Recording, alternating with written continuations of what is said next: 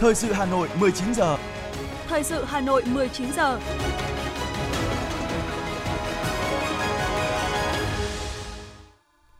Kính chào quý vị và các bạn. Bây giờ là chương trình thời sự của Đài Phát thanh và Truyền hình Hà Nội. Chương trình tối nay, thứ sáu ngày 24 tháng 3 có những nội dung chính sau đây. Tổng Bí thư Nguyễn Phú Trọng dự lễ kỷ niệm 60 năm Chủ tịch Hồ Chí Minh gặp mặt đội ngũ trí thức và 40 năm ngày thành lập Liên hiệp các hội khoa học và kỹ thuật Việt Nam. Thành đoàn Hà Nội kỷ niệm 92 năm ngày thành lập Đoàn Thanh niên Cộng sản Hồ Chí Minh, tuyên dương 10 gương mặt trẻ thủ đô tiêu biểu và 92 cán bộ đoàn thủ đô tiêu biểu. Bình ổn giá các mặt hàng thiết yếu, đáp ứng nhu cầu người dân. Hà Nội xuất hiện thủ đoạn lừa đảo mới, học sinh nợ tiền hàng. Phần tin thế giới có những sự kiện nổi bật, điều trần trước Quốc hội Mỹ, CEO TikTok từ chối trả lời một cách rõ ràng. Tòa thị chính Bordeaux bị đốt, hơn 1 triệu người Pháp biểu tình phản đối cải cách hưu trí của Tổng thống Emmanuel. Sau đây là nội dung chi tiết. Thưa quý vị và các bạn, sáng nay tại Hà Nội, Tổng Bí thư Nguyễn Phú Trọng đến dự và phát biểu tại lễ kỷ niệm 60 năm Chủ tịch Hồ Chí Minh gặp mặt đội ngũ trí thức và 40 năm ngày thành lập Liên hiệp các hội khoa học và kỹ thuật Việt Nam. Cùng dự có các đồng chí lãnh đạo Đảng, Nhà nước, Mặt trận Tổ quốc Việt Nam, đại diện các nhà khoa học, đại biểu trí thức ở trong và ngoài nước, đại diện trí thức của 93 hội ngành toàn quốc và 63 liên hiệp hội cấp tỉnh, thành phố trực thuộc Trung ương. Phản ánh của phóng viên Như Hoa. Phát biểu khai mạc buổi lễ, tiến sĩ khoa học Phan Xuân Dũng, Chủ tịch Liên hiệp hội Việt Nam cho biết, cách đây 40 năm, ngày 26 tháng 3 năm 1983, tại thủ đô Hà Nội, 15 tổ chức hội thuộc các lĩnh vực khoa học và kỹ thuật đã tiến hành đại hội thành lập Liên hiệp các hội khoa học và kỹ thuật Việt Nam. Đại hội đã bầu Thiếu tướng, anh hùng lao động, giáo sư, viện sĩ Trần Đại Nghĩa làm chủ tịch. Việc thành lập Liên hiệp các hội khoa học và kỹ thuật Việt Nam đã đáp ứng nguyện vọng của đông đảo đội ngũ trí thức khoa học và công nghệ nước nhà, mong muốn có một tổ chức chung để tập hợp, đoàn kết, điều hòa, phối hợp các hoạt động phong phú đa dạng để nói tiếng nói thống nhất, để đạt nguyện vọng và ý kiến chung của giới trí thức đối với Đảng và Nhà nước. Đến nay, Liên hiệp các hội khoa học và kỹ thuật Việt Nam đã có tới 156 hội thành viên, gần 600 tổ chức khoa học và công nghệ, hình thành một mạng lưới các tổ chức thành viên và trực thuộc rộng khắp cả nước, đa ngành, đa lĩnh vực, tập hợp thu hút khoảng 3,7 triệu hội viên, trong đó có khoảng 2,2 triệu hội viên trí thức, chiếm gần 1 phần 3 số trí thức trong cả nước. Phát biểu tại buổi lễ, Tổng Bí thư Nguyễn Phú Trọng khẳng định, trải qua quá trình lịch sử lâu dài của dân tộc, trí thức Việt Nam luôn nêu cao tinh thần yêu nước, lòng tự hào dân tộc, giữ vai trò quan trọng trong sự nghiệp dựng nước và giữ nước. Cũng chính vì vậy mà cha ông ta đã luôn luôn quý trọng hiền tài và đội ngũ trí thức. Hiền tài là nguyên khí của quốc gia. Nguyên khí thịnh thì đất nước mạnh và càng lớn lao. Nguyên khí suy thì thế nước yếu và càng xuống thấp. Trong thời đại Hồ Chí Minh, đội ngũ trí thức của nước nhà đã không ngừng phấn đấu hy sinh, hăng hái tham gia xây dựng khối đại đoàn kết toàn dân tộc, góp phần đưa sự nghiệp cách mạng của nhân dân ta đi từ thắng lợi này đến thắng lợi khác. Ngay từ khi mới thành lập nước, Chủ tịch Hồ Chí Minh kính yêu của chúng ta đã nói, nước nhà cần phải kiến thiết, thì kiến thiết cần phải có nhân tài. Trí thức là vốn liếng quý báu của dân tộc cho rằng sự nghiệp đổi mới toàn diện đất nước do Đảng ta khởi xướng và lãnh đạo từ giữa những năm 80 của thế kỷ 20 đã tác động to lớn đối với việc giải phóng lực lượng sản xuất, thúc đẩy phát triển kinh tế xã hội, tạo ra một không khí cởi mở và thổi một luồng sinh khí mới vào các hoạt động của xã hội, tạo điều kiện thuận lợi cho việc hình thành các hội khoa học và công nghệ. Tổng Bí thư Nguyễn Phú Trọng nhận định, nhờ tích cực tham gia xây dựng và phát huy sức mạnh của khối đại đoàn kết toàn dân tộc, sức mạnh tổng hợp của cả hệ thống chính trị, Liên hiệp các hội khoa học và kỹ thuật Việt Nam đã đạt được những kết quả to lớn, ngày càng khẳng định vị trí, vai trò quan trọng của đội ngũ trí thức khoa học và công nghệ nước nhà, được Đảng và Nhà nước đánh giá cao. Thực hiện tốt vai trò là cầu nối giữa các hội thành viên với cơ quan của Đảng, Nhà nước, Mặt trận Tổ quốc Việt Nam để vận động, tập hợp trí thức khoa học và công nghệ trong và ngoài nước vì sự nghiệp của Đảng, của nhân dân và đất nước, trong đội ngũ đó có rất nhiều tấm gương sáng, có nhiều đóng góp lớn lao cho đất nước và dân tộc như giáo sư viện sĩ anh hùng Trần Đại Nghĩa, giáo sư Tôn Thất Tùng, giáo sư Tạ Quang Bửu, giáo sư Hà Họng Trạc, giáo sư viện sĩ Vũ Tuyên Hoàng, vân vân. Khẳng định trong mọi thời đại, ở mọi quốc gia, đội ngũ trí thức luôn luôn là một lực lượng quan trọng thúc đẩy sự phát triển của xã hội, Tổng Bí thư Nguyễn Phú Trọng bày tỏ mong muốn thời gian tới, Liên hiệp các hội khoa học và kỹ thuật Việt Nam, trí thức khoa học và công nghệ Việt Nam cần tiếp tục chủ động và làm tốt hơn nữa nhiệm vụ tham mưu cho Đảng và Nhà nước. tiếp tục làm tốt hơn nữa nhiệm vụ tư vấn phản biện trong quá trình xây dựng hoàn thiện các cơ chế chính sách văn bản quy phạm pháp luật với các chỉ tiêu cụ thể thu hút trọng dụng sử dụng đãi ngộ và tôn vinh trí thức nhằm xây dựng đội ngũ trí thức nước ta không ngừng lớn mạnh, bảo đảm đủ số lượng và chất lượng, có cơ cấu phù hợp, đáp ứng được yêu cầu kinh tế xã hội trong thời kỳ hội nhập, có kế hoạch bố trí sử dụng đội ngũ trí thức một cách hợp lý, có chính sách thu hút trí thức trẻ, được đào tạo chính quy thực sự, có trình độ năng lực, có phẩm chất đạo đức, tham gia hoạt động trong các viện nghiên cứu, nhà trường và doanh nghiệp xây dựng cơ chế chính sách thu hút tập hợp và trí thức là những người Việt Nam ở nước ngoài tích cực tham gia hiến kế hợp tác ở trong nước. Trải qua 40 năm xây dựng và phát triển, trưởng thành và ngày càng có nhiều kinh nghiệm, Tổng Bí thư Nguyễn Phú Trọng tin tưởng rằng Liên hiệp các hội khoa học và kỹ thuật Việt Nam sẽ hoàn thành xuất sắc mọi nhiệm vụ được Đảng và Nhà nước giao, đóng góp nhiều hơn nữa với chất lượng và hiệu quả cao hơn nữa cho công cuộc xây dựng và bảo vệ phát triển đất nước, tăng cường khối đại đoàn kết toàn dân tộc, cùng với toàn Đảng, toàn quân, toàn dân thực hiện thắng lợi mọi chủ trương đường lối của Đảng, xứng đáng với niềm tự hào và tin yêu của Đảng, Nhà nước và nhân dân – Nhân dịp này, Liên hiệp các hội khoa học và kỹ thuật Việt Nam đã công bố các quyết định trao tặng các danh hiệu thi đua, hình thức khen thưởng cấp nhà nước cho các tập thể cá nhân và các hình thức tôn vinh khen thưởng tri ân các cán bộ, nhà khoa học đã có nhiều đóng góp cho Liên hiệp các hội khoa học và kỹ thuật Việt Nam.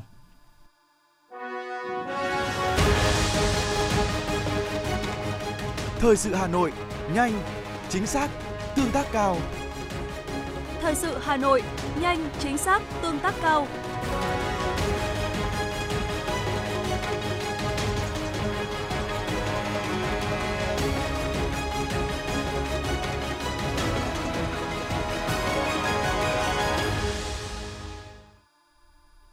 Những sự kiện nổi bật diễn ra trong ngày sẽ tiếp nối chương trình. Sáng nay, dưới sự chủ trì của Ủy viên Bộ Chính trị, Bí thư Thành ủy Đinh Tiến Dũng, Thường trực Thành ủy đã làm việc với huyện Gia Lâm về kết quả thực hiện nhiệm vụ chính trị năm 2022, 3 tháng đầu năm 2023 và phương hướng nhiệm vụ trọng tâm trong thời gian tới. Phát biểu kết luận, Bí thư Thành ủy Đinh Tiến Dũng nhấn mạnh, Gia Lâm là cửa ngõ phía đông của thủ đô, huyện còn có hệ thống di tích văn hóa lịch sử rất phong phú, tạo ra những lợi thế và tiềm năng rất lớn. Trong định hướng phát triển, huyện cần xác định rõ lên quận phải duy trì được sự phát triển bền vững, lâu dài. Quận ở đây là phải văn hiến, văn minh, hiện đại, phải gắn với phát triển chất lượng đời sống người dân. Bí thư Thành ủy cũng nhấn mạnh, huyện ủy Gia Lâm phải nghiêm túc tiếp thu các ý kiến trao đổi, định hướng, chỉ đạo của thành phố, nhất là nêu cao tinh thần tự chủ, đổi mới tư duy và phương thức lãnh đạo toàn hệ thống, Cùng với đó, Gia Lâm phải tập trung đẩy mạnh phát triển thương mại dịch vụ, chú trọng phát triển hệ thống logistics, siêu thị, khởi dậy cho được nguồn lực văn hóa, nhất là bảo tồn, phát huy hơn 300 di tích trên địa bàn. Bí thư Thành ủy giao cho Văn phòng Thành ủy, Ban cán sự Ủy ban nhân dân thành phố, Đảng đoàn Hội đồng nhân dân thành phố và huyện ủy Gia Lâm phối hợp trao đổi thống nhất phương án xử lý các kiến nghị, có phân công nhiệm vụ, giao tiến độ rõ ràng để dựa vào kết luận buổi làm việc, làm căn cứ để tổ chức thực hiện và kiểm tra giám sát. Chiều cùng ngày, Bí thư Thành ủy Đinh Tiến Dũng đã tiếp ông Lazare Elaudo Asomo, Giám đốc Trung tâm Di sản Thế giới đến thăm và làm việc nhân chuyến công tác đến Việt Nam tham dự hội thảo khoa học quốc tế, phát huy vai trò của di sản văn hóa và thiên nhiên thế giới, phục vụ phát triển bền vững tại Việt Nam do Ủy ban Quốc gia UNESCO Việt Nam và thành phố Hà Nội đồng tổ chức – Bí thư Thành ủy Đinh Tiến Dũng cho biết, năm 2023, Hà Nội có đủ cơ sở thực hiện lộ trình khôi phục lại không gian chính điện Kính Thiên, giúp nhân dân và du khách quốc tế có thêm cơ hội tìm hiểu lịch sử văn hóa của Việt Nam. Trong quá trình triển khai, Hà Nội sẽ tiếp tục nỗ lực và cam kết thực thi nghiêm túc Công ước Di sản Thế giới, bảo vệ giá trị nổi bật toàn cầu của di sản với mục tiêu phát triển bền vững bày tỏ trân trọng và cảm ơn những chia sẻ của Bí thư Thành ủy về lịch sử thủ đô nghìn năm văn hiến. Giám đốc Trung tâm Di sản Thế giới Lazare Elaudu Asomo mong muốn những thành tiệu của Hà Nội và Việt Nam trong lĩnh vực bảo tồn và phát huy giá trị di sản sẽ trở thành kinh nghiệm cho các quốc gia khác và trong tương lai sẽ có thêm nhiều di sản của Việt Nam được ghi danh vào danh mục di sản thế giới. Chiều nay, Phó Bí thư Thường trực Thành ủy Nguyễn Thị Tuyến đã chủ trì hội nghị công bố và trao quyết định của Ban Thường vụ Thành ủy điều động phân công đồng chí Trần Đình Cảnh thôi giữ chức Bí thư huyện ủy Thạch Thất đến nhận công tác tại Sở Nội vụ để bổ nhiệm giữ chức Giám đốc Sở. trao quyết định tặng hoa chúc mừng tân giám đốc Sở Nội vụ, Phó Bí thư Thường trực Thành ủy Nguyễn Thị Tuyến đánh giá đồng chí Trần Đình Cảnh kinh qua nhiều vị trí công tác đã thể hiện được trình độ năng lực của bản thân, đồng thời phát huy được vai trò của người đứng đầu Đảng bộ huyện Thạch Thất, đoàn kết, xây dựng Đảng, hệ thống chính trị trong sạch vững mạnh – Thường trực Thành ủy tin tưởng trên cương vị công tác mới, tân giám đốc Sở Nội vụ sẽ tiếp tục giữ vững phẩm chất, bản lĩnh chính trị, phát huy tốt những ưu điểm, tiếp cận nhanh với môi trường mới, cùng với tập thể cấp ủy, lãnh đạo Sở Nội vụ thành phố, không ngừng đổi mới cả về tư duy, cách làm để đưa đơn vị phát triển, đáp ứng yêu cầu nhiệm vụ ngày càng lớn, phức tạp, góp phần hoàn thành nhiệm vụ chung của thành phố. Thưa quý vị và các bạn, sáng nay, Thành đoàn Hà Nội đã tổ chức lễ kỷ niệm 92 năm ngày thành lập Đoàn Thanh niên Cộng sản Hồ Chí Minh, tuyên dương 10 gương mặt trẻ thủ đô tiêu biểu và 92 cán bộ đoàn thủ đô tiêu biểu. Dự buổi lễ có Ủy viên Trung ương Đảng, Phó Bí thư Thường trực Thành ủy Nguyễn Thị Tuyến, các đồng chí nguyên Ủy viên Trung ương Đảng, nguyên là lãnh đạo Trung ương và thành phố, các thế hệ cán bộ đoàn thành phố Hà Nội qua các thời kỳ. Phát biểu tại buổi lễ, Phó Bí thư Thường trực Thành ủy Nguyễn Thị Tuyến biểu dương những kết quả đáng tự hào mà Đoàn Thanh niên Cộng sản Hồ Chí Minh thành phố đã đạt được thời gian qua. Chúc mừng 92 gương cán bộ đoàn thủ đô và 10 gương mặt trẻ thủ đô tiêu biểu năm 2022 Phó Bí thư Thường trực Thành ủy Nguyễn Thị Tuyến đánh giá thực tiễn công tác, hoạt động, rèn luyện, nghiên cứu và cống hiến và những thành tích mà các bạn trẻ đạt được ngày hôm nay không những đáng trân trọng tự hào mà còn có tác dụng cổ vũ, lan tỏa, thúc giục thế hệ trẻ và đoàn viên, thanh niên, trí thức trẻ thủ đô tiếp tục cống hiến cho sự nghiệp công nghiệp hóa, hiện đại hóa thủ đô và đất nước, tạo niềm tin cho Đảng bộ và chính quyền thành phố về lớp thanh niên thủ đô trong thời đại mới. Với tinh thần khát vọng tiên phong, đoàn kết, sáng tạo phát triển đã được Đại hội đại biểu Đoàn Thanh niên Cộng sản Hồ Chí Minh thành phố Hà Nội lần thứ 16, nhiệm kỳ 2022-2027 đề ra. Phó Bí thư Thường trực Thành ủy Hà Nội cho rằng Đoàn Thanh niên thành phố cần năng động trong mọi hoạt động, tự chỉnh đốn, tự đổi mới để đại diện được tiếng nói, quyền và lợi ích chính đáng của thế hệ trẻ tiếp tục xây dựng và tăng cường mối quan hệ mật thiết giữa thanh niên với tổ chức đoàn hội, thực sự là trung tâm đoàn kết, tập hợp mọi lực lượng thanh niên, tạo môi trường và động viên khích lệ, cổ vũ thanh niên đóng góp trí tuệ, công sức cho công cuộc xây dựng, bảo vệ thủ đô và đất nước. Phó Bí thư Thường trực Thành ủy đề nghị Thành đoàn phải đi đầu tiên phong trong chuyển đổi số, mạnh dạn sung phong đảm nhận, triển khai có hiệu quả khâu khó, việc mới, nội dung công tác theo công việc của thành phố như xây dựng công nghiệp văn hóa, đô thị văn minh, xây dựng con người Hà Nội thanh lịch văn minh, phát triển hệ sinh thái học tập, sáng tạo, hệ sinh thái khởi nghiệp, đổi mới sáng tạo, gương mẫu dẫn dắt đi đầu, nhất là trong đổi mới sáng tạo, làm chủ khoa học, công nghệ, làm chủ và tham gia cuộc cách mạng công nghiệp lần thứ tư 4.0 Thanh niên phải đóng góp nhiều hơn nữa trí tuệ, phải góp phần làm tăng hàm lượng chất xám trong phát triển kinh tế, văn hóa, xã hội của thủ đô, phát triển kinh tế số, những mô hình kinh tế mới do thanh niên đảm nhận. Phó Bí thư Thường trực Thành ủy cũng đề nghị các cấp ủy Đảng, chính quyền từ thành phố đến cơ sở cần quan tâm và tạo điều kiện thuận lợi cho hoạt động của đoàn thanh niên và tuổi trẻ thành phố, tạo cơ chế chính sách để đoàn thanh niên được tham gia thực hiện các nhiệm vụ chính trị của địa phương tôi đề nghị cấp ủy chính quyền, mặt trận tổ quốc và các đoàn thể chính trị xã hội, lãnh đạo các đơn vị, nhất là người đứng đầu các đơn vị địa phương, cần thường xuyên quan tâm định hướng kiểm tra thực hiện công tác thanh niên, phân công đảng viên có năng lực, tâm huyết, hiểu thanh niên để phụ trách đoàn hội, thường xuyên gặp gỡ đối thoại với thanh niên, tạo cơ chế chính sách để đoàn thanh niên Cộng sản Hồ Chí Minh được tham gia thực hiện các nhiệm vụ chính trị của địa phương, đơn vị, đào tạo bồi dưỡng, sử dụng và thực hiện chính sách với đội ngũ cán bộ đoàn, mạnh dạn bố trí cán bộ trẻ, đảm nhận các vị trí quan trọng trong hệ thống chính trị, nâng cao tỷ lệ cán bộ trẻ trong các cơ quan lãnh đạo của thành phố, cơ quan quản lý, các cấp các ngành, coi đây là một nội dung quan trọng trong công tác cán bộ của Đảng bộ thành phố. Dịp này, Thành đoàn Hà Nội đã tuyên dương 10 gương mặt trẻ thủ đô tiêu biểu và tuyên dương 92 cán bộ đoàn tiêu biểu năm 2022. Ca sĩ Nguyễn Thị Ngọc Hà, một trong 10 gương mặt thủ đô tiêu biểu, chia sẻ. Khoảng 2 năm, tôi dành thời gian để học tập các loại hình dân gian của Việt Nam. Trong đó thì có sẩm, có hát xoan, phú thọ, một số các uh, làn điệu các dân tộc thiểu số của Việt Nam. Cho đến hiện tại thì tôi cũng đã gửi tới khán giả một số các sản phẩm âm nhạc về sẩm này và xoan phú thọ thì có trò chơi ya trời cho MV uh, ờ, với một làn điệu của dân ca mường với tên gọi là đập nàng khọt. Tôi mong muốn nhất là mang được âm nhạc dân gian của Việt Nam đến thật nhiều với khán giả và tôi cũng có những một cái những cái ước mơ được hát ở một cái sân khấu quốc tế và nhìn được khán giả quốc tế nhún nhảy trên những làn điệu dân gian của Việt Nam. Trải qua 14 năm, đến nay đã có 140 gương mặt trẻ thủ đô tiêu biểu được vinh danh trên tất cả các lĩnh vực. Giải thưởng không chỉ tôn vinh, duy trì ngọn lửa ở những người trẻ thủ đô có thành tích xuất sắc nhất, mà xa hơn còn thổi bùng lên ngọn lửa ước mơ, ngọn lửa nhiệt huyết trong hàng triệu trái tim người trẻ toàn thành phố.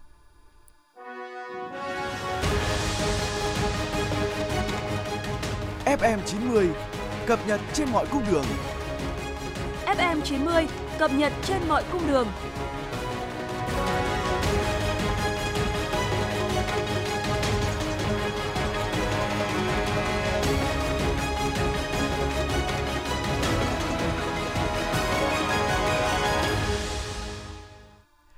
Tiếp tục là những thông tin đáng chú ý khác. Thưa quý vị và các bạn, chiều nay, Ủy ban nhân dân thành phố Hà Nội tổ chức lễ công bố các quyết định về công tác cán bộ. Ủy viên Trung ương Đảng, Phó Bí thư Thành ủy, Chủ tịch Ủy ban nhân dân thành phố Hà Nội Trần Sĩ Thanh dự và trao các quyết định. Dự buổi lễ còn có Phó Chủ tịch Ủy ban nhân dân thành phố Hà Nội Dương Đức Tuấn. Tại buổi lễ, đại diện Sở Nội vụ Vũ Thu Hà công bố các quyết định của Chủ tịch Ủy ban nhân dân thành phố Hà Nội về việc nghỉ chờ chế độ, điều động và bổ nhiệm công tác đối với lãnh đạo một số sở, ban, ngành, đơn vị trực thuộc. Theo đó, Chủ tịch Ủy ban nhân dân thành phố Hà Nội đã ký quyết định tiếp nhận bổ nhiệm ông Trần Đình Cảnh, Bí thư huyện ủy Xin lỗi quý vị, Bí thư huyện ủy Thạch Thất đến nhận công tác tại Sở Nội vụ thành phố Hà Nội, giữ chức vụ Giám đốc Sở. Bổ nhiệm ông Nguyễn Trọng Kỳ Anh, Phó Giám đốc phụ trách Sở Quy hoạch Kiến trúc thành phố, giữ chức vụ Giám đốc Sở Quy hoạch Kiến trúc. Chủ tịch Ủy ban nhân dân thành phố cũng điều động bổ nhiệm ông Nguyễn Huy Cường, Chủ tịch Ủy ban nhân dân quận Nam Tử Liêm đến nhận công tác tại Sở Tài nguyên Môi trường thành phố, giữ chức vụ giám đốc sở. Bổ nhiệm bà Trần Thành Tâm, trưởng phòng quản lý giá, Sở Tài chính thành phố, giữ chức vụ Phó Giám đốc Sở Tài chính. Bổ nhiệm ông Nguyễn Văn Lệ, trưởng phòng tài trưởng phòng hành chính tổng hợp trường Cao đẳng Y tế Hà Đông, giữ chức vụ Phó hiệu trưởng trường Cao đẳng Y tế Hà Đông. Lần đầu tiên, chi bộ trường Trung học phổ thông Nhân Chính thuộc Đảng bộ quận Thanh Xuân có hai học sinh được kết nạp đảng. Tại buổi lễ, Bí thư quận ủy Thanh Xuân Bùi Huyền Mai đã trao quyết định kết nạp đảng viên cho các học sinh Trần Khánh Vân và Đào Tiến Minh. Cùng là học sinh lớp 12A9, hai em đều đạt danh hiệu học sinh giỏi, hạnh kiểm tốt 12 năm liên tục, tích cực tham gia các hoạt động đoàn và có nhiều đóng góp cho các hoạt động xã hội thiện nguyện. Chúc mừng hai học sinh xuất sắc tiêu biểu đầu tiên trong lịch sử 20 năm của trường Nhân Chính được kết nạp Đảng. Bí thư quận ủy Thanh Xuân Bùi Huyền Mai khẳng định đây đồng thời là vinh dự của Đảng bộ quận Thanh Xuân và là minh chứng sinh động trong thực hiện đề án 20 của Thành ủy Hà Nội về nâng cao chất lượng kết nạp đảng viên. Từ sự khởi đầu ý nghĩa này, các em tiếp tục phấn đấu rèn luyện, trở thành cầu nối, mang tâm tư nguyện vọng của học sinh đến với tri bộ và các thầy cô, xây dựng trường học văn minh, học sinh thân thiện.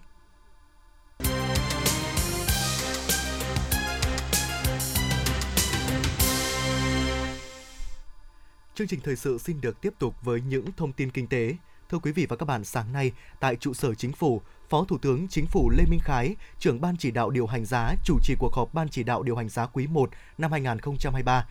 Theo báo cáo của Bộ Tài chính trong quý 1 2023, so với các quốc gia, Việt Nam không thuộc nhóm nước có mức lạm phát cao khi chỉ số tiêu dùng CPI tháng 2 năm 2023 tăng 4,31% so với cùng kỳ năm trước. Cùng mốc so sánh với các nước, mặc dù tình hình kinh tế còn nhiều khó khăn, lo ngại áp lực lạm phát có thể ảnh hưởng đến thu nhập và người dân có xu hướng thắt chặt chi tiêu song thị trường bán lẻ Việt Nam vẫn được kỳ vọng đang trên đà hồi phục với mức tăng trưởng tốt sau thời gian chững lại do dịch Covid-19.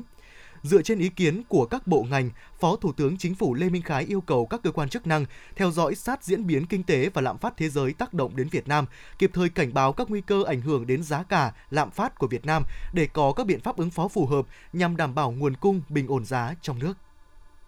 Báo cáo chỉ số nhà quản trị mua hàng do S&P công bố mới đây cho thấy ngành sản xuất Việt Nam đã có nhiều tín hiệu tích cực với sản lượng, số lượng đơn đặt hàng mới và việc làm tăng trở lại. Đặc biệt, những số liệu cho thấy niềm tin kinh doanh của các nhà sản xuất Việt Nam đã tăng cao nhất kể từ tháng 9 năm ngoái.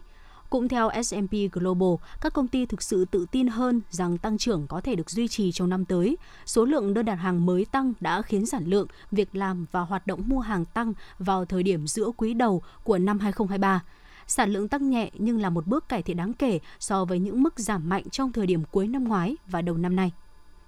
Cục Việc làm Bộ Lao động Thương binh và Xã hội vừa tổ chức phiên giao dịch việc làm trực tuyến kết nối 10 tỉnh thành phố, kết hợp triển khai thí điểm công cụ quản lý điều hành sàn giao dịch việc làm trực tuyến kết nối các tỉnh thành phố.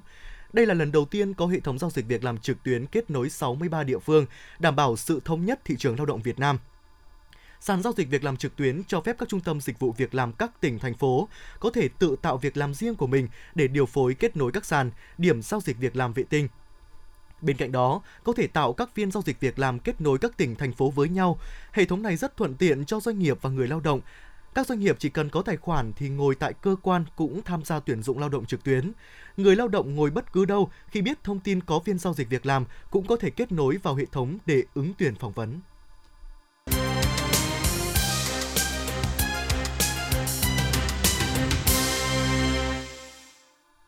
Tiếp theo là những sự kiện nổi bật diễn ra trong ngày. Sẽ sớm thông tin về kết quả hồi hương ấn vàng Hoàng đế Chi Bảo là khẳng định của đại diện Bộ Văn hóa Thể thao và Du lịch trong cuộc họp báo thường kỳ quý 1 năm 2023 diễn ra vào sáng nay tại Hà Nội. Phó Cục trưởng Cục Di sản Văn hóa Trần Đình Thành cho biết, công việc đàm phán, thương lượng và làm thủ tục hồi hương bảo vật vẫn đang trong quá trình triển khai. Chính vì vậy, thông tin xung quanh vấn đề này chưa thể cung cấp rộng rãi đánh giá tiến độ triển khai thực hiện theo đại diện Bộ Văn hóa Thể thao và Du lịch, việc hồi hương ấn vàng Hoàng đế Chi Bảo sẽ có kết quả trong quý 2 năm 2023. Thông tin sẽ được cung cấp kịp thời tới các cơ quan truyền thông. Sáng nay tại Hà Nội, Trung ương Đoàn đã phối hợp với Bộ Lao động Thương binh và Xã hội tổ chức chương trình chào mừng Ngày Công tác Xã hội Việt Nam lần thứ 7 nhằm khẳng định vai trò của công tác xã hội và ghi nhận những đóng góp tích cực của những người làm công tác xã hội, đồng thời tiếp tục thúc đẩy công tác xã hội ở Việt Nam phát triển, góp phần xây dựng xã hội ngày càng dân chủ, công bằng, văn minh, mang lại hạnh phúc cho nhân dân. Lễ kỷ niệm là dịp để tôn vinh giá trị cao quý, ý nghĩa nhân văn của nghề công tác xã hội, ghi nhận vai trò và đóng góp của những người làm công tác xã hội trong việc tham gia giải quyết các vấn đề của cá nhân, gia đình, cộng đồng và xã hội, góp phần bảo đảm thực hiện quyền con người, công bằng, tiến bộ xã hội và hạnh phúc của nhân dân. Sáng nay, chương trình chống lao quốc gia đã tổ chức lễ kỷ niệm Ngày Thế giới phòng chống lao 24 tháng 3 với chủ đề Việt Nam chiến thắng bệnh lao – Phát biểu tại buổi lễ, tiến sĩ Đinh Văn Lượng, giám đốc bệnh viện Lao phổi Trung ương nhấn mạnh, Việt Nam vẫn là nước có gánh nặng bệnh lao cao, xếp thứ 11 trong 30 nước có gánh nặng bệnh lao và lao kháng đa thuốc cao nhất trên thế giới cũng không nằm ngoài bối cảnh chung trên thế giới, hai năm diễn ra dịch COVID-19, công tác phòng chống lao tại Việt Nam chịu ảnh hưởng nghiêm trọng. Trước tình hình việc phòng chống bệnh lao đối mặt với nhiều thách thức sau đại dịch COVID-19, chương trình chống lao quốc gia dự kiến điều chỉnh thời gian chấm dứt bệnh lao vào năm 2035 phù hợp với chiến lược chấm dứt phù hợp với chiến lược chấm dứt bệnh lao toàn cầu. Để đạt được mục tiêu này, theo các chuyên gia tại buổi lễ, chương trình chống lao quốc gia cần được đầu tư nhiều nguồn lực để bảo đảm tất cả bệnh nhân lao được khám, phát hiện và điều trị, ưu tiên tăng cường phát hiện bệnh lao trên toàn quốc, đặc biệt là phát hiện chủ động trong cộng đồng, phát hiện tích cực tại cơ sở y tế, kết hợp phát hiện thường quy. Tiếp đến là bảo đảm chất lượng quản lý điều trị, mở rộng hệ thống xét nghiệm nhanh, chính xác để kịp thời phát hiện sớm bệnh nhân mắc lao và ngăn chặn nguồn lây. Sáng cùng ngày, Bộ Y tế tổ chức buổi gặp mặt báo chí cung cấp thông tin y tế quý 1 năm 2023. Tại cuộc họp, nhiều ý kiến cho rằng hiện có khoảng 7.000 hồ sơ cấp phép trang thiết bị y tế đang tồn động, thậm chí nhiều hồ sơ đã nộp từ rất lâu chưa được xét. Bộ Y tế cam kết sẽ giải quyết 7.000 hồ sơ tồn động này tới 31 tháng 12 năm 2024. Về vấn đề này, Ông Nguyễn Tử Hiếu, Phó vụ trưởng vụ trang thiết bị và công trình y tế Bộ Y tế lý giải, theo quy định của Nghị định số 98 của Chính phủ về quản lý trang thiết bị y tế, Bộ Y tế đã tổ chức thẩm định hồ sơ và cấp số lưu hành. Tuy nhiên, việc tồn động hồ sơ là do số lượng hồ sơ nhiều. Trong thời gian qua đã xảy ra một số vụ việc dẫn đến có tâm lý e ngại trong việc đọc và thẩm định hồ sơ của các chuyên gia độc lập. Mặt khác, nguồn nhân lực trực tiếp làm công tác quản lý, xử lý hồ sơ tại Bộ Y tế đang quá ít. Cũng tại cuộc gặp mặt báo chí, các cơ quan báo chí cũng đặt câu hỏi, hiện nay một số địa phương có phản ánh khả năng cung ứng của một số đơn vị tham gia gói thầu tập trung quốc gia còn kém, dẫn đến không cung ứng đủ thuốc. Tiếp sau những vụ lừa đảo con đang cấp cứu gần đây, tại Hà Nội lại xuất hiện phương thức lừa đảo mới với kịch bản là con nợ tiền yêu cầu phụ huynh trả gấp. Trước đó, liên quan đến vấn đề chiêu lừa, chuyển tiền vì con đang cấp cứu, Giám đốc Sở Giáo dục và Đào tạo Hà Nội phát đi thông báo yêu cầu các trường học, cơ sở giáo dục trên địa bàn tăng cường cảnh giác. Để phòng chống hiệu quả hành vi lừa đảo trên, Sở Giáo dục và Đào tạo Hà Nội đề nghị trưởng phòng giáo dục và đào tạo các cơ sở giáo dục trên địa bàn thành phố tuyên truyền sâu rộng đến cán bộ, giáo viên, học sinh và khuyến cáo cha mẹ học sinh trong toàn trường ở tất cả các cấp học nâng cao tinh thần cảnh giác, phòng ngừa với các phương thức thủ đoạn hoạt động của các đối tượng lừa đảo.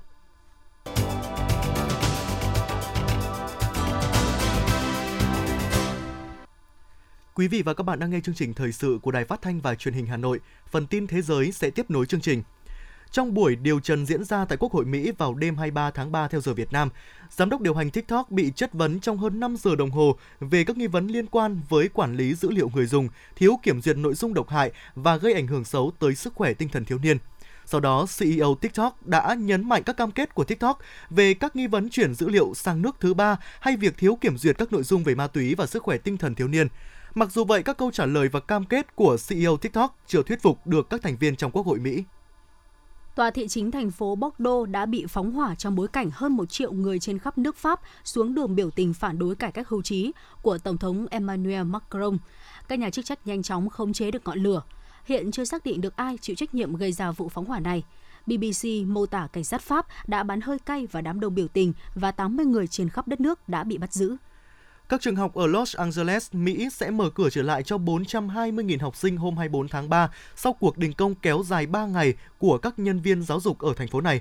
Cuộc đình công ngành giáo dục Los Angeles đã làm gián đoạn các lớp học và dịch vụ xã hội tại khu học tránh lớn thứ hai của Mỹ. Nhiều nhân viên ngành giáo dục Los Angeles mong đợi một thỏa thuận sẽ được công bố tại cuộc tuần hành, nhưng không có tin tức nào như vậy được đưa ra. Công đoàn giáo dục thành phố Los Angeles cũng yêu cầu tăng lương 30% cộng với thêm 2 đô la Mỹ một giờ cho những công nhân được trả lương thấp nhất. Edun Pasaban, vận động viên leo núi người Tây Ban Nha, là phụ nữ đầu tiên trên thế giới leo lên 14 ngọn núi cao nhất trên thế giới. Vận động viên 49 tuổi này đã trở thành nguồn cảm hứng và động lực vượt qua khó khăn cho những người trẻ. Chị vừa cảm thấy tự hào, vừa xem đây là trách nhiệm lớn lao. Chị cũng muốn khẳng định rằng những ngọn núi không phân biệt giới tính.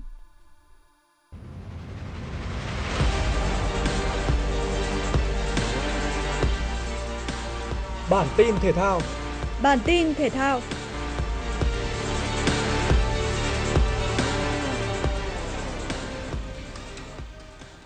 Tại giải boxing thế giới 2023, Nguyễn Thị Tâm bước vào trận bán kết hạng cân 48-50 kg với đối thủ là Wasila Lekhadiri. Trước một đối thủ đang có phong độ cao, Nguyễn Thị Tâm gặp phải những khó khăn nhất định. Tuy nhiên với bản lĩnh của võ sĩ số 1 thế giới, tay đấm Việt Nam đã có được chiến thắng 4-1. Với kết quả này, Nguyễn Thị Tâm đã tạo ra lịch sử khi trở thành võ sĩ đầu tiên trong lịch sử boxing Việt Nam lọt vào chung kết thế giới. Trước đó, thành tích tốt nhất của chúng ta là tấm huy chương đồng của Nguyễn Thị Hương vào năm 2019. Bên cạnh đó, Nguyễn Thị Tâm cũng nắm chắc phần thưởng lớn. Tại giải đấu năm nay, võ sĩ giành huy chương vàng sẽ nhận được 100.000 đô, tương đương với 2,35 tỷ đồng Việt Nam. Còn huy chương bạc sẽ nhận được 50.000 đô. Đối thủ trong trận chung kết của Nguyễn Thị Tâm là võ sĩ Ấn Độ Nikhat Zarin. Lượt trận chung kết sẽ diễn ra vào ngày 25 đến ngày 26 tháng 3. Vòng loại Euro 2024 đã khởi tranh với trận đấu tâm điểm dạng sáng nay giữa đội tuyển Italia và đội tuyển Anh tại bảng C. Với lợi thế sân nhà, Italia đã nhập cuộc tự tin và gây ra không ít sóng gió về phía khung thành của đội tuyển Anh. Tuy nhiên, Tam Sư mất chưa đầy 10 phút để bắt nhịp trận đấu và làm chủ cuộc chơi. Phút 13, đội tuyển Anh đã vươn lên dẫn trước sau pha ghi bàn của Rice. Bàn thắng thứ hai đến với đội tuyển Anh sau khi Di Lorenzo dùng tay chơi bóng trong vòng cấm. Trên chấm 11 m Harry Kane đã không mắc sai lầm để nhân đôi cách biệt. Sang hiệp 2, Italia chủ động tấn công nhằm tìm kiếm bàn gỡ. Phút 56, Retagui đã có pha dứt điểm hạ gục thủ thành Pickford rút ngắn khoảng cách. Trong những phút còn lại của trận đấu, mặc dù đội tuyển Anh chỉ còn 10 người thi đấu do lúc so phải nhận thẻ vàng thứ hai, nhưng Italia đã không thể tận dụng lợi thế hơn người để ghi thêm bàn thắng trong thời gian còn lại. Tháng 2-1, đội tuyển Anh tạm thời vươn lên đứng đầu bảng C tại vòng loại Euro 2024 với 3 điểm. Tại bảng G, đội tuyển Bồ Đào Nha chỉ phải gặp đội bóng yếu hơn là Liechtenstein. Ngay ở phút thứ 8, Cancelo đã có bàn thắng mở tỷ số cho đội chủ nhà. Những phút sau đó, đội tuyển Bồ Đào Nha vẫn áp đảo hoàn toàn và tạo ra vô số cơ hội. Tuy nhiên họ đã không thể có thêm bàn thắng nào sau hiệp thi đấu đầu tiên. Tuy nhiên sang hiệp 2, ngay ở phút thứ 47, Bernardo Silva đã nâng tỷ số lên thành 2-0. Chỉ 4 phút sau đó, Bồ Đào Nha được hưởng một quả phạt đền. Trên chấm 11 m, Ronaldo đã không mắc sai lầm nào để nâng tỷ số lên thành 3-0. Những phút sau đó, CR7 đã hoàn tất cú đúp của mình để ấn định chiến thắng 4-0 cho đội tuyển Bồ Đào Nha. Tin gió mùa đông bắc thành phố Hà Nội, Hiện nay bộ phận không khí lạnh ở phía Bắc đang nén rãnh áp thấp dịch dần xuống phía Nam. Thời tiết khu vực không mưa, gió đông nam cấp 2. Từ chiều tối và đêm 24 tháng 3, do ảnh hưởng rãnh áp thấp bị nén sau ảnh hưởng của không khí lạnh tăng cường nên ở thành phố Hà Nội có mưa, mưa rào và có nơi có rông. Trong mưa rông có khả năng xảy ra lốc, xét và gió giật mạnh. Khoảng sáng sớm ngày mai, bộ phận không khí lạnh này sẽ ảnh hưởng đến thành phố Hà Nội. Do ảnh hưởng của không khí lạnh, thành phố Hà Nội gió chuyển hướng đông bắc cấp 2, cấp 3. Từ ngày 25 trời chuyển mát, từ đêm 25 tháng 3 trời lạnh. Trong đợt không khí lạnh này, nhiệt độ thấp nhất phổ biến từ 18 đến 20 độ C. Quý vị và các bạn vừa nghe chương trình thời sự của Đài Phát thanh và Truyền hình Hà Nội, chỉ đạo nội dung Nguyễn Kim Khiêm, chỉ đạo sản xuất Nguyễn Tiến Dũng, tổ chức sản xuất Quang Hưng. Chương trình do biên tập viên Thủy Chi, phát thanh viên Võ Nam Phương Nga cùng kỹ thuật viên Kim Thoa phối hợp thực hiện. Xin chào và hẹn gặp lại.